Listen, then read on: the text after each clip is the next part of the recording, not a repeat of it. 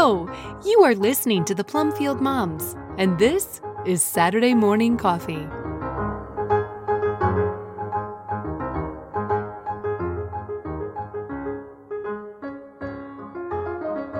Your Very Life, a reflection by Diane Pendergraft, originally posted at theglorioustable.com. Quote, He established a testimony in Jacob and appointed a law in Israel, which he commanded our fathers to teach to their children, that the next generation might know them, the children yet unborn, and arise and tell them to their children, so that they should set their hope in God and not forget the works of God, but keep his commandments, and that they should not be like their fathers, a stubborn and rebellious generation, a generation whose heart was not steadfast, whose spirit was not faithful to God. Psalm 78, verses 5 through 8.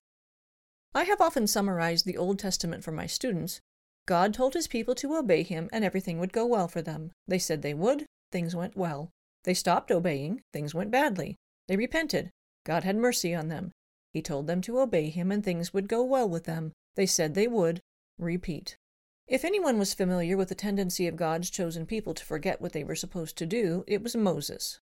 When he was about to die, he made one last effort to keep the people on track. After he wrote the law in a book and had placed it in the Ark of the Covenant, he called the people together. He said, quote, I know that after my death you will surely act corruptly and turn aside from the way that I have commanded you. Deuteronomy 31:29. Then he sang a song for them, emphasizing the importance of his teaching, recounting the power and promises of God, and summarizing the story of their repeated disobedience.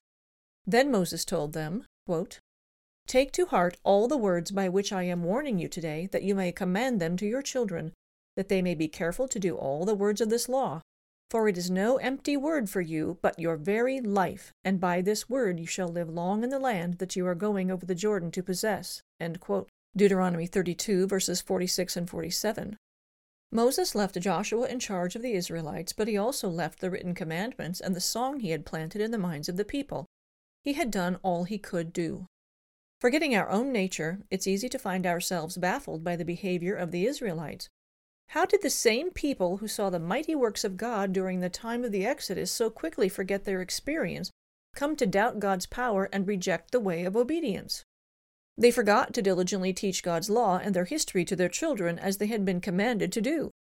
They stopped talking about these things when they were sitting, walking, lying down, or getting up. They failed to keep the commandments in front of them, and they weren't intentional about writing them on their doorposts and gates. The New Testament writers knew that human nature hadn't changed over the centuries since Moses shepherded God's people. They also express a compulsion to teach and remind. To the Romans, Paul said he was satisfied with their ability to instruct each other, but on some points I have written to you very boldly by way of reminder. Romans 15:15. 15. Because Paul wanted the Corinthians to imitate him, he sent Timothy to remind you of my ways in Christ as I teach them everywhere in every church. 1 Corinthians 4:17. In the same letter he says again, "Now I would remind you, brothers, of the gospel I preached to you." 15:1.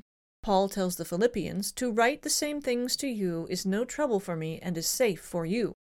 Look out. Look out. Look out. Philippians 3:1 and 2. As Peter writes his second letter, he seems to have the same sense of urgency Jesus had in Gethsemane while Peter and the other disciples slept. Therefore, I intend always to remind you. I think it right, as long as I am in the body, to stir you up by way of reminder. And I will make every effort so that after my departure you may be able at any time to recall these things. 2 Peter 1 12 through 15. Again, this is now the second letter that I am writing to you, beloved. In both of them, I am stirring up your sincere mind by way of reminder. 2 Peter 3 1. Jude's short letter contains the same kind of warning. Now I want to remind you, although you once fully knew it. Jude 1 5. But you must remember, beloved, the predictions of the apostles of our Lord Jesus Christ. Jude 1 7. We can't remind each other of something we don't know. We can't teach our children something we haven't learned. But we don't have to be biblical scholars to teach what is essential Christ and Him crucified. 1 Corinthians 2 2. We must, for the gospel is no empty word for you, but your very life. Deuteronomy 32 47. Creator God, you know how we are formed. We're forgetful, willful dust. Help us always to be lifting up one another. Remind us to remind each other of the inexpressible gift of your grace through the blood of Jesus. In his name, Amen. Scripture for reflection. Quote, if then you have been raised with Christ, seek the things that are above, where Christ is, seated at the right hand of God. Set your minds on things that are above, not on things that are on earth. For you have died, and your life is hidden with Christ in God. When Christ, who is your life, appears, then you will also appear with him in glory. Colossians 3 1 through 4. Reach for more.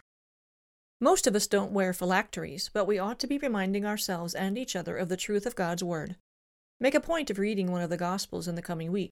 Choose some of Jesus' words to memorize and post them in your home or car where you'll see them every day.